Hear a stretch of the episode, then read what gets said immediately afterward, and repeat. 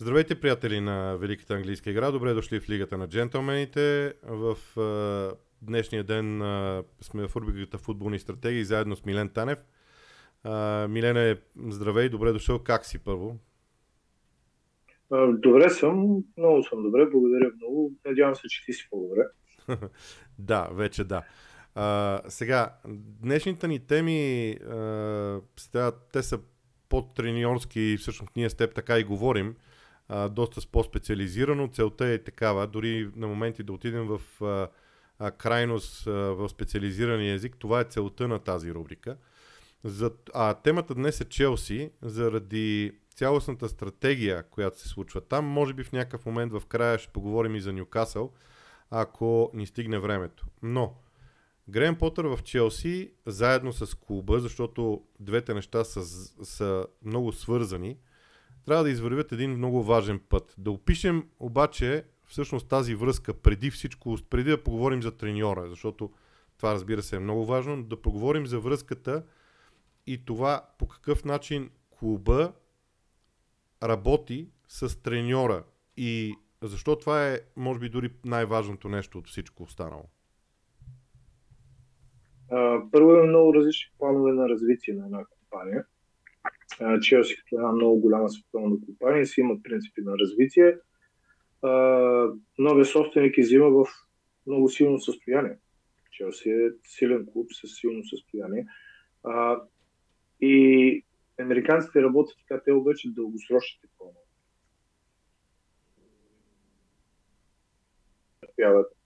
в момента на инвестициите, но, но печалбите ги търсят след 5, 6, 7 години така е философията на работа. И, и за да успеят да покрият този тип философия на работа, тя трябва да тип треньор, който след 5 години да е най-добър. Най-елементарно казвам. Това не е ли, как да кажа, а, сега ти знаеш, че аз съм привърженик на този модел, но за целта на разговора ще трябва да играе обратното. А, кажи ми, това не е ли всъщност много различно от европейския начин на мислене за футбола и дали в крайна сметка това не е големия сблъсък в Челси? Аз, според мен, многото хора, които играят е, най-различни електронни игри, стигнаха до този извод, че най-лесно взимаш нещо и така се случва. Но ако истински се върна годините назад и си върна клубовете, които са на световно ниво. Говорим за Реал Мадрид, Барселона, Байер Мюнхен, Аякс, Манчестър Юнайтед, Ливърпул. Този тип грандове, Ювентус, ако искаш, нали, може да ги сложиш, Милан, те винаги са имали дългосрочна стратегия. Винаги. И дойде един момент, 2000 и някоя година, където почна се получава Ел Класико, Ел, не знам си какво там всичките да ги извъртяха, че да вземат всички звезди, за да се наложат на пазар нали, другия маркетинг продукт, но, но по много специфичен начин американците е, успяват да направят маркетинг продукт в дългосрочен план. Ако мога така да се изявя. И да се изкаже по този начин.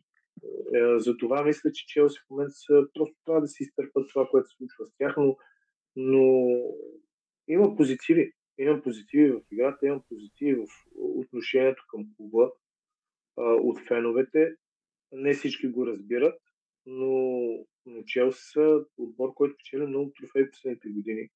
Те са в топ 5 силно в Европа, не мога да кажа, не съм вадил статистика, но доста трофеи са спечели последните 10 години или 15. А, така че е нормално някои от феновете да протестират и да мрънкат. Добре, да влезем тогава, това беше от гледна точка на клуба, от гледна точка на цялостната стратегия. Сега да влезем в а, полето вече на Греем Потър. Имаш ли обяснение защо, примерно, хора като Обамеянг, Рахим Стърлинг, никой не може да се е, усъмни в техните качества, че те имат качества да играят голям футбол. Показвали се го.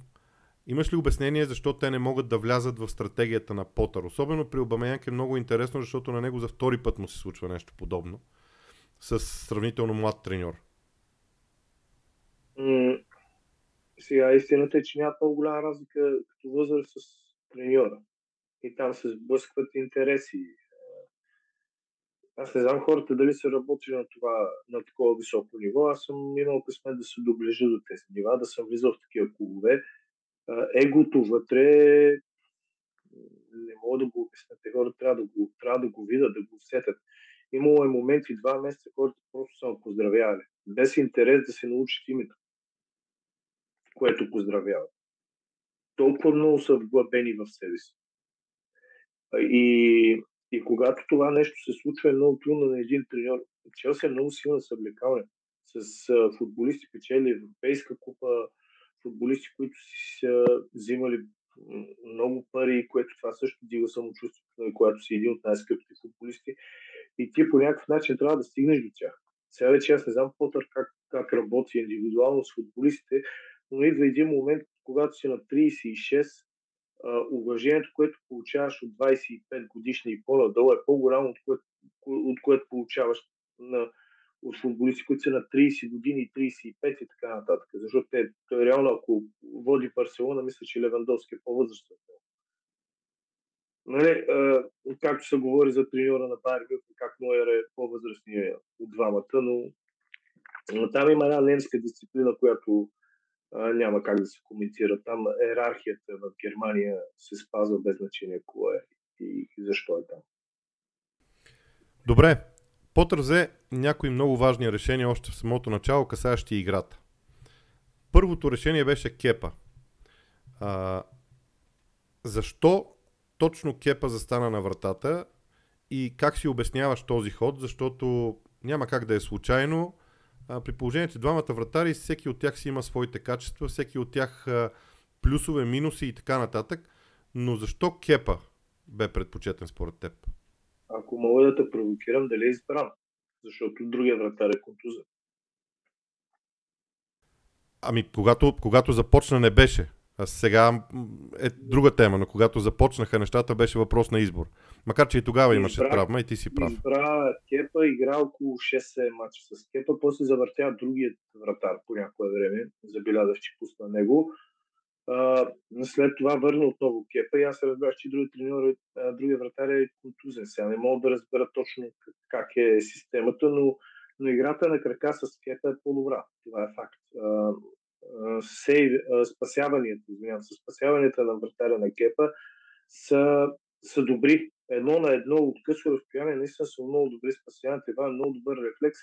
Проблема му е в взимането на решение кога да тръгне и кога да не тръгне. Мендия, Менди беше вратаря, не? не. Менди беше, извинявам се. А, той беше а, той е много сигурен в действията при излизането, да вземе високата топка. В командването на защита е много сигурен. Два-три пъти ми е направо впечатление, че когато Кепа се обади, че взима някоя топка в защитниците на Челси, не му оставят.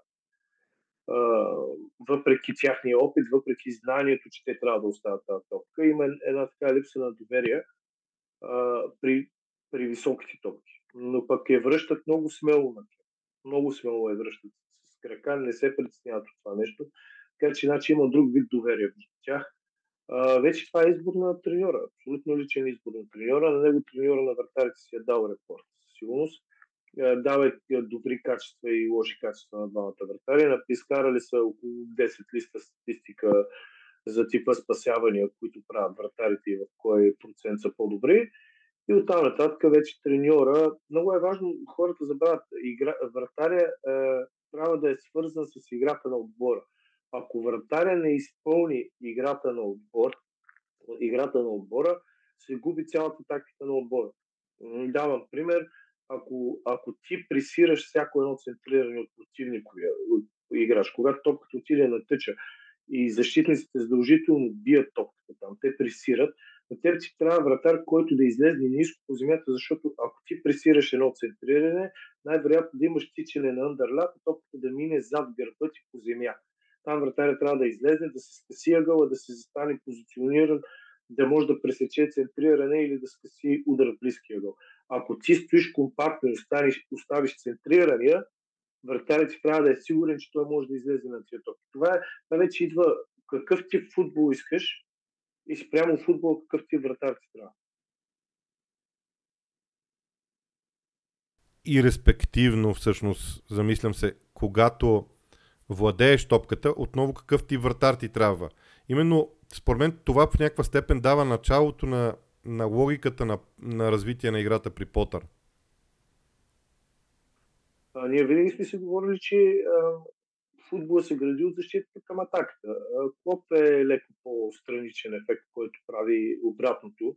Гради атаката, гради атаката и след това гради защитата. Не знам защо той си има принципите на развитие, но така го прави. Но почти всеки един тренер, който аз знам, който съм виждал, който съм разучавал, той винаги е тръгвал от защитата.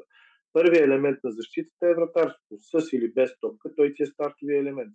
Оттам нататък започват всички други елементи. Почваш защита, почваш дефанзивен халф. Дали ще играеш с един, с двама дефанзивни халфа, промяната в тактически елемент е изключително голяма с и без топка. И оттам нататък, и оттам нататък градиш нагоре. Потър е в началото. Той е абсолютно самото начало. Вратар, два централни защитници. В момента даже не си изчистил позиционирането на фулбек. Даже не е изчистил дали ще е трима или двама централни защитници смисъл, пробва различни неща, има позитиви в двата и все още в момента, в момента според мен вече, след около 4-5 постоянни мачове на Челси, според мен уточни, че играе с два в централни защити, които да изнасят топ. На мен също ми се струва така, защото а, освен това има, той има, има, централ, има и различни централни защитници. А, да поговорим за това първо, преди да преминем към трансферите и това, което ни подсказват те.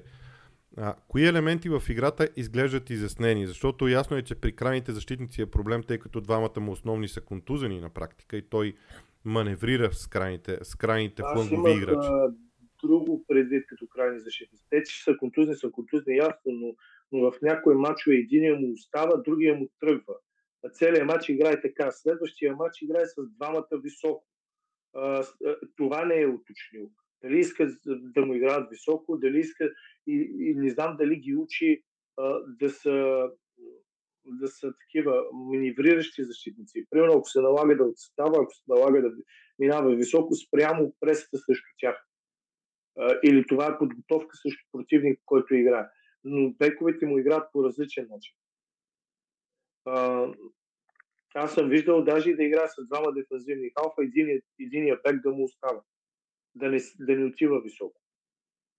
Да, това е, много, това е много характерно, между другото, защото при двама дефанзивни халфа и двама централни защитници, единия крайен бранител остава за да формира 3-2 при изнасяне на топката, а другия играе като чисто крило, но това беше когато Рич Джеймс беше на терена. Според мен, когато... И това е строго специфичното, между другото. А, това, именно темата за крайните бранители ме кара да, да подхвана а, следващия въпрос. Потър беше известен в Брайтън с това, че никой не можеше да хване стратегията, която предварително ще играе в някакъв матч, защото първо той я променяше нон-стоп, а, матч за матч, второ вътре в самия матч и беше абсолютно непредвидим. Това обаче костваше на Брайтън два сезона под ръководството на Потър, в които те бяха близо до в определени моменти се бореха за оцеляване. И въпреки това, борда на директорите на Брайтън беше търпелив към Потър, а, и той в крайна сметка постигна онази основа на Брайтън, която дава възможност сега има да се развива и да бъде пример в много отношения. Ако се помъчим да и приемем, че горе-долу модела трябва да е такъв, смяташ ли, че и в Челси той ще търси това, да бъде абсолютно непредвидим, буквално във всеки един матч, за да, а, за да може да, да борави, да, да изненадва винаги той противниците. От една страна това е много хубаво, от друга страна за самия отбор е адски трудно и коства време. Първо той трябва да опознае играчите си на много високо ниво, за да успее всеки един матч, индивидуалните специфики, които да даде по време на матч, защото всеки, всеки един голям треньор а, на такъв голям отбор, в този смисъл казвам голям треньор, той има а, а, план на отбора, план на юнита на групата хора, които ще използва най-основно, плюс тези, които го заобикалят. И индивидуален план на всеки един играч какво трябва да прави на терен. И този план се дава на играчите. Това, това съм абсолютно сигурен. Той, и, и за да можеш да, промене, да променеш индивидуалния план и, и малките групи на играчи, примерно някъде се образуват тригълници, някъде се образуват квадрати и така нататък, спрямо противника, това отнема много време. Това не може да стане от днес за утре. Това отнема много време и отнема време на всеки. Отнема време на Гвардиола, отнема време на, отнема време на Клоп, отнема време на абсолютно всеки. Единственият треньор, който не отнема много време от тази работа е Анчелоти, но той работи с изключително голямо качество.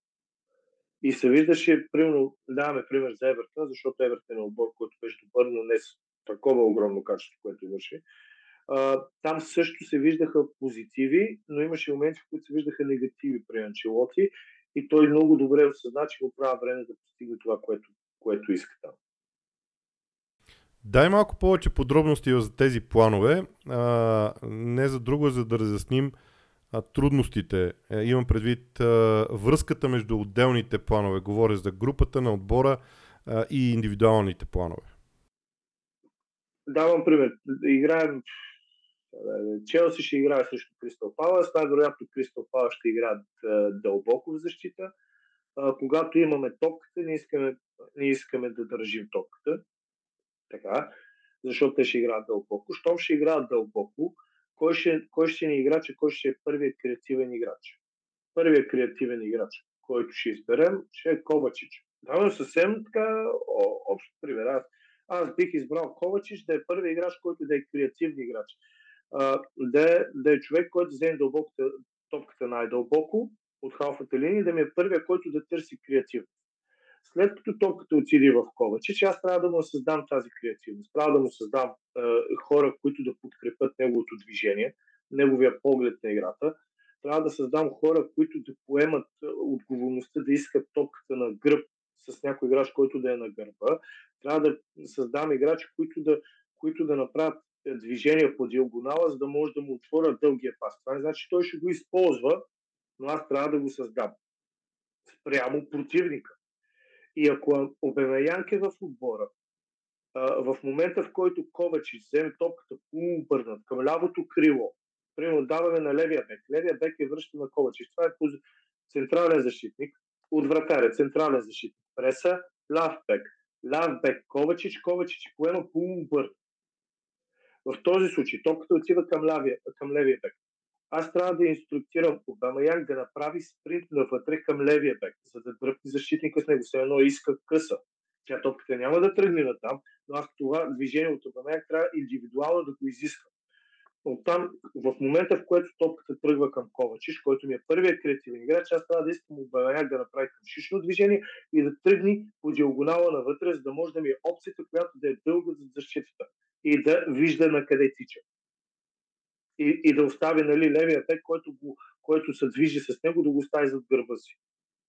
И този, този пас на Ковач, той да го има. Вече дали ще го използва е съвсем различен въпрос. В момента, в който Ковач ще поеме топката, за да, за да има широчина, трябва другото крило да стои на тъча. Ако се обърни, да може да я даде дълга на тъча. Това ти е съвсем първият елемент на, на креативност в отбора. Оттам, след като Обамаян прави движение навътре, ти, ти, искаш, ти искаш другия центра, за централния нападател да, да мини до левия централен защитник, десния централен защитник на Кристал Палас и тогава да тръгне да иска късотопка, за да може, ако го последва, дупката да стане изключително голям. Обамаян ти е оставил левия защитник зад гърба си и десния защитник, извинявам се, зад гърба си и по този начин и десният централен защитник, ако направи грешката да последва късия пас, който някой от централните защит... нападатели на Челси иска, изведнъж се получава една много голяма дупка, която може да навлезе Обамеянг, плюс футболистите, които са пред, пред Ковачич, които също могат да навлезат. Или те, а, даже ако, ако стигнем до Брайтън, ти си виждал как крилото тръгва навътре, събира левия си десни или левия защитник, няма значение, един от защитниците, и вътрешния халф прави оверлап. Прави зад гърба и излиза той на тъч. Това се случва много често при Арсенал. Примерно. Добре, и за да продължим логиката на, на разсъждение, защото смятам, че този пример е интересен. Ковачич е стъпка едно, образно казано. Ковачич, Ковачич отиграва топката по някакъв начин в дадена посока. Тоест, има следващо отигране, т.е. следващата част на тази атака. Трябва да му образуваш на Ковач и задължително трябва да му дадеш две позиции, които да са сейфти. Това най-вероятно са двамата централни защитници, при положение, че той е на преса, да може да отиграе спокойно топката, да не, да не греши, плюс вратаря. Даже стават три опции. Оттам нататък трябва да му дадеш малко по-рискови, такива полудълги топки по земя, които да са халфовите, които те са отпред, или фулбековете, зависи кое, кое реша, по начина, по който решаваш да изкараш топка. след като изкараш, ти вече трябва да имаш втори креативен играч. Това идва ролята на номер 10. Той вече, след като топката е минала, дали ще е полу, полусигурна или. Значи толкова е даде сигурна, в който случай топката е назад. И трябва да се направи елемент от начало ако той даде полусигурно на десния бек. Десния бек е минал след центъра на линията, има коридор на паса, той дава на, на десния защитник. Десният защитник с поемането вече трябва да види дали номер 10. Номер 10 идва втората креативна функция. Той да си, този, този пас, който се получава до полу, полусигурен, леко рисков пас, вече там трябва да се действа, да се намери позиционирането, да можеш ти да бъдеш креативен. Вече следващата креативна, Мейса Маунт е следващата креативна опция в, в, в, в, в Челси. Вече той дали ще, дали ще търси да тръгне на дрибъл, дали ще търси да тръгне на подаване, дали ще търси да тръгне на, а, на двойно и удар, зависи от тактическите индивидуални задачи, които са му дадени на него в последния матч се виждаше как трима и четирима човека на Челси се нагласят в а, пети и четвърти коридор. Там влизаха Мейса Маунт, влизаше а, англичана, който беше в Кристал Палас. Под Конор Галахър. Конор Галахър, плюс десния защитник и, и дясното крило. Всички влизаха там, за да създадат там преимущество, за да атакуват задна града в, в, в края на атака не се получи, защото, защото Кристал Палас бяха доста тактически добре подготвени, но това беше основната тактика. Рисков пас на там и приливане в една зона и дърпане на целия отбор на Кристал Палас там и оставяне на празен човек на Челси на задна града. Просто топката не стигаше до него. Добре, до тук стана достатъчно сложно и стана ясно, да. че стана, това, исках да, това исках да постигнем. Да стане ясно колко е сложно да предвидиш всяка една стъпка на движение на топката по терена, нещо, което големите менеджери се опитват да направят сега. Те имат, те това правят, създават възможности топката да стигне до последната третина и там, както много пъти сме цитирали и Гвардиола, мисля, че най-много в това отношение, създават се условия топката да стигне до последната третина и там вече таланта и предварителните планове и решения, които ги има, футболисти ги интерпретират. Тоест, достатъчно ясно стана колко сложно е постигането на тази стратегия. А, защо Потър не успя да я направи с една група футболисти в Челси и сега тази група бива подменена буквално, ако гледаме трансферите.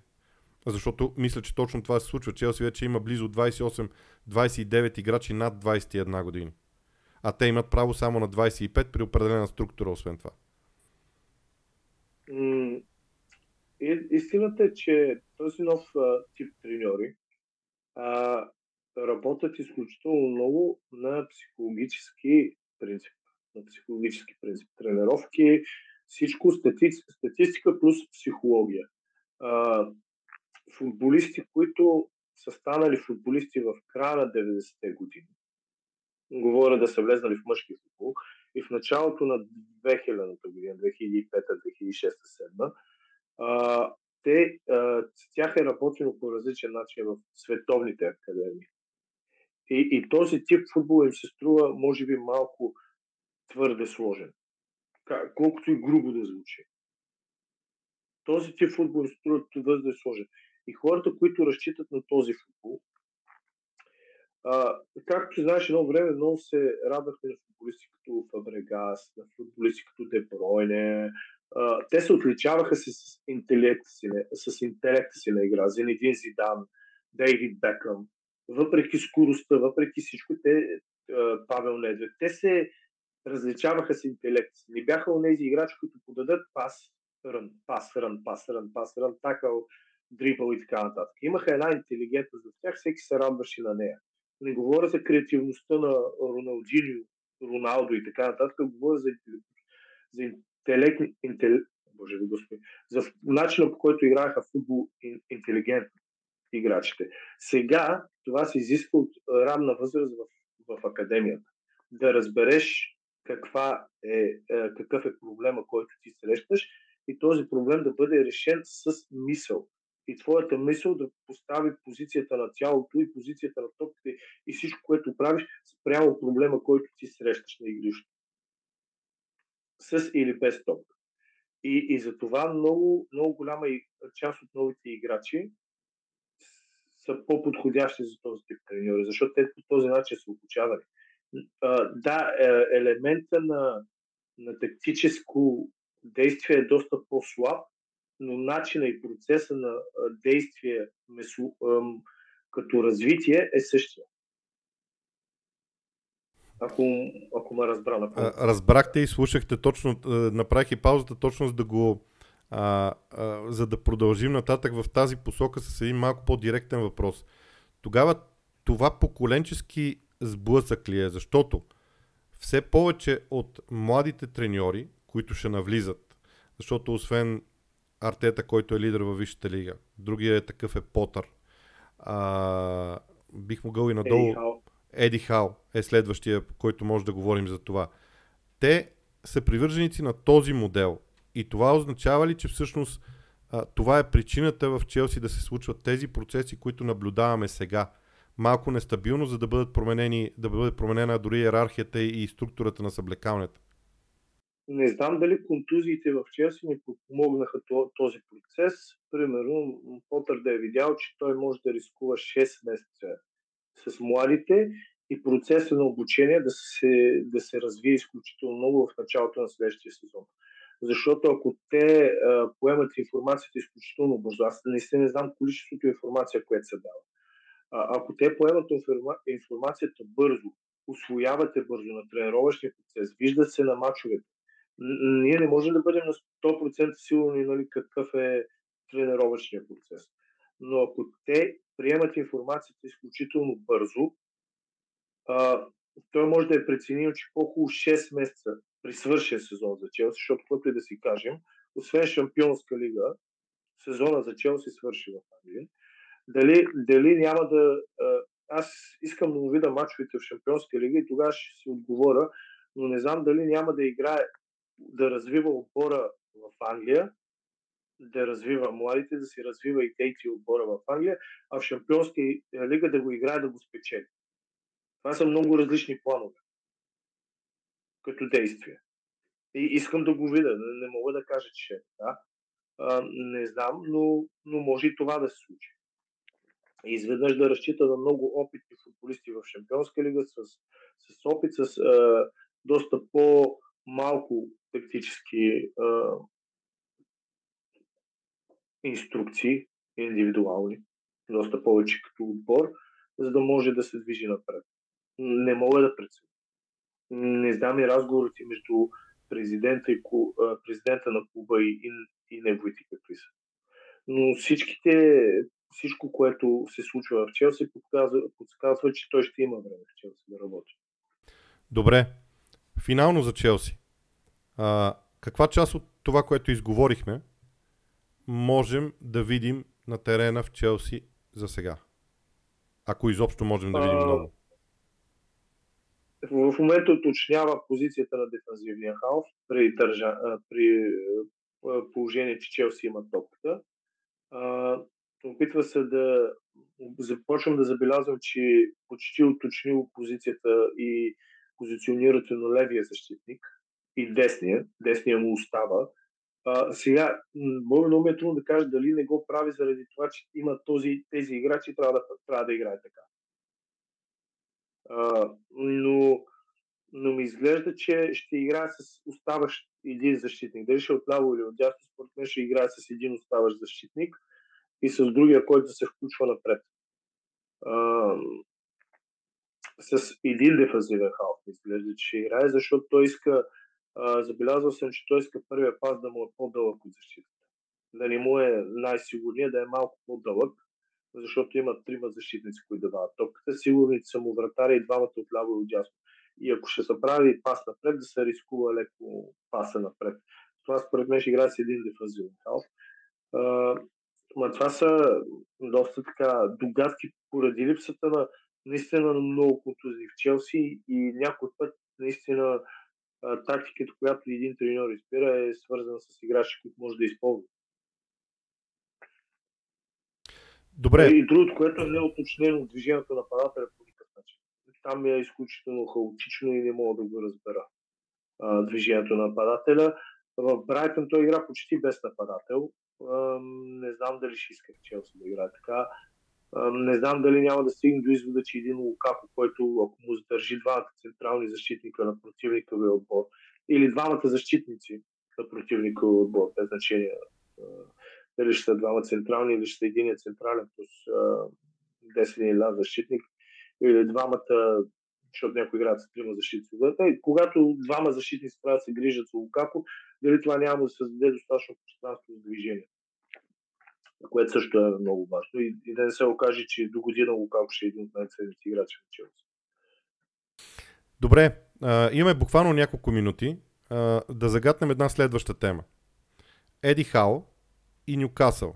Защото там прогреса игрово също е много интересен. Набележи за сега само основните детайли, в които в следващи предавания ще се съсредоточим. Мисля, че има достатъчно време до края на сезона.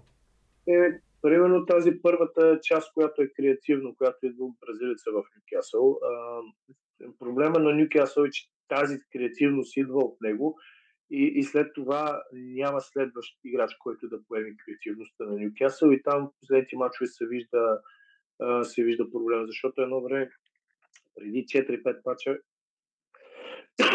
извинявам се, при 4-5 мача Нюкасъл разчитаха изключително много на дрибъла и преземане на пространство с дрибъл и по този начин, по този начин футболисти, които м- правиха сапорт рана, извинявай, не мога да го измисля на български. и, а, и, аз не мога, и аз не мога, мисля го доста време не мога. Подкрепващото тичане нали, под, футболисти, които подкрепят движението на топката без, без топка. Те, те влизаха на скорост и, и успяха да дръпнат футболисти без топка. И по този начин дрибъл се получаваше. Но сега виждам, че противниците на Ньюкасъл се осъзнаха, събраха халфата линия и дифазивната линия близко една до друга, затвориха пространството за дрибъл и изведнъж Ньюкасъл почна да създава, да получава проблеми. Въпреки, че създава много положения за голове, ако си ги вкара най-вероятно, ще говорим друг, друго нещо, но, но факт е, че не вкарват много голове в последните 4 мача и според мен е липсата на креативен играч в малко по-високата част на терена. Добре, ами горе-долу да, да спрем до тук, Хеми, достатъчно време отделихме. Аз ти благодаря за този чисто специализиран разговор. Пак ще направим такива, както и до сега ги правим, малко по-рядко, за да се посъбере информация. Пък и смятам, че средата на февруари вече ще има доста повече теми, свързани с битката за титлата след серия матчове и конкретно матча на Арсенал и Ман Сити. Тогава вече ще можем да говорим и за титлата. Така че, Миляне, благодаря ти и за това участие и за това предаване а, в, а, и в днешния ден. Няма проблем. Благодаря много, Боби, за поканата и се надявам да се чуем скоро. Да, така ще бъде наистина хубаво. А, това е от нас за сега. А, темата Челси развита като детайли, а пък а, за, може би само, само в началото, това, което предстои да говорим и за Нюкасъл в бъдеще време от нас. Довиждане.